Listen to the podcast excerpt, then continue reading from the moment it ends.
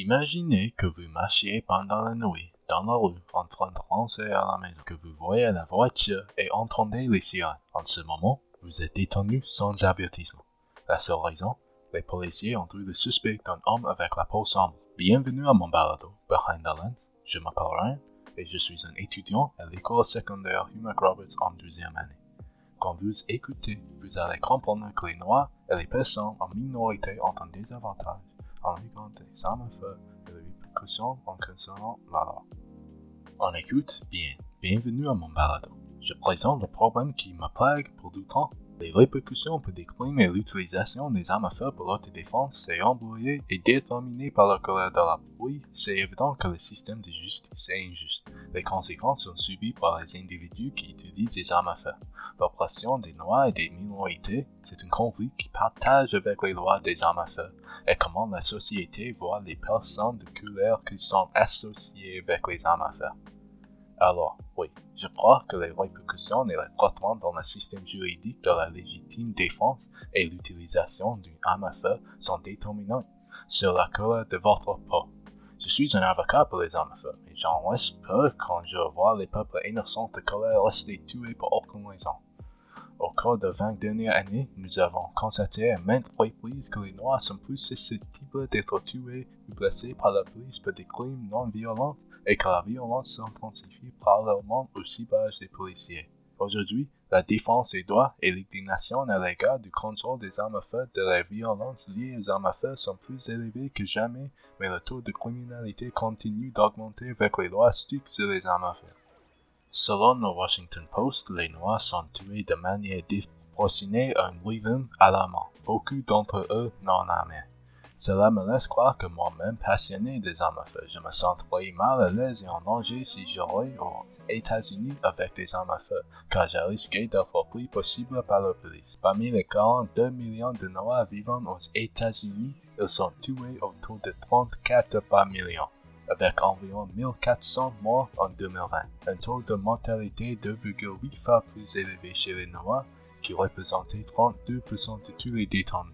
Par rapport aux Blancs, de plus de 52% de tous les détenus, la majorité. Il n'y a pas une ligne tracée entre votre défense et l'homicide. Un policier te provoque pour aucune raison, vous êtes dans vos droits de se défendre. Le système compromet les jeunes noirs par le moment de naissance et les mettant dans un système où les noirs sortent à crime pour survivre. L'exemple le plus frappant du monde aujourd'hui est Carl Rittenhouse, 17 ans, qui avait tiré sur trois manifestants, dont deux a tué. Cet acte illégal a divisé les États-Unis, en disant qu'il est un patriote et un héros, et d'autres disent qu'il est un criminel et un meurtrier. Il est difficile d'identifier ce que c'est réellement la légitime défense et si les armes à feu sont une précaution nécessaire ou une réaction excessive. On a vu récemment avec le cas de Stephen Clark, un homme tué en 2018 par les policiers parce qu'il avait un téléphone dans sa main, lorsqu'ils ont pensé que c'était une arme. Kyle est un homme blanc dans la loi des États-Unis alors camp le plus souvent. Pour ma part, je suis moi-même un amateur des armes à feu, mais je ne crois pas qu'une personne du même teint que moi aurait reçu le même traitement que Rittenhouse, si on nous avait mis dans la même situation.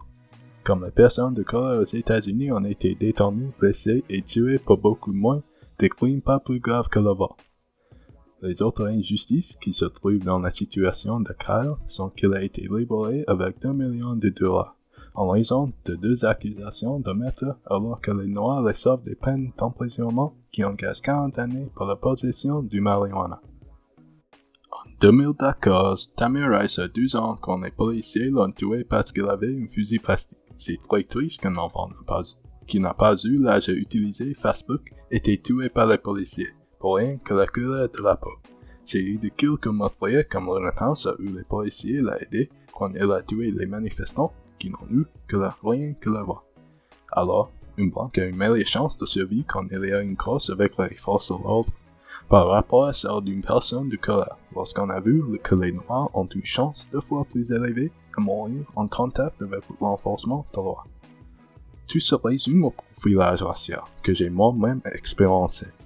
Entré dans un magasin, tous les yeux sont sur vous. Je conduisais seul la nuit, arrêté pour appeler aucune raison. Je ne peux pas imaginer la scène si j'avais une arme à feu sur moi. Enfin, je reste à plat avec mon message. Je crois bien que la couleur de la peau te donne un avantage ou un désavantage, et ça dépend du teint de votre peau. La vie n'est pas facile lorsque votre peau est plus sombre. Je crois que chaque personne devrait recevoir une formation adéquate sur la connaissance des armes à feu et être autorisé à procéder et à utiliser une arme à feu. Mais cette affaire pourrait nuire aux personnes de couleur. On est terminé ici, merci d'avoir m'écouté. Merci à NKFM pour me donner une chance de créer un balado. Et à bientôt, mes amis.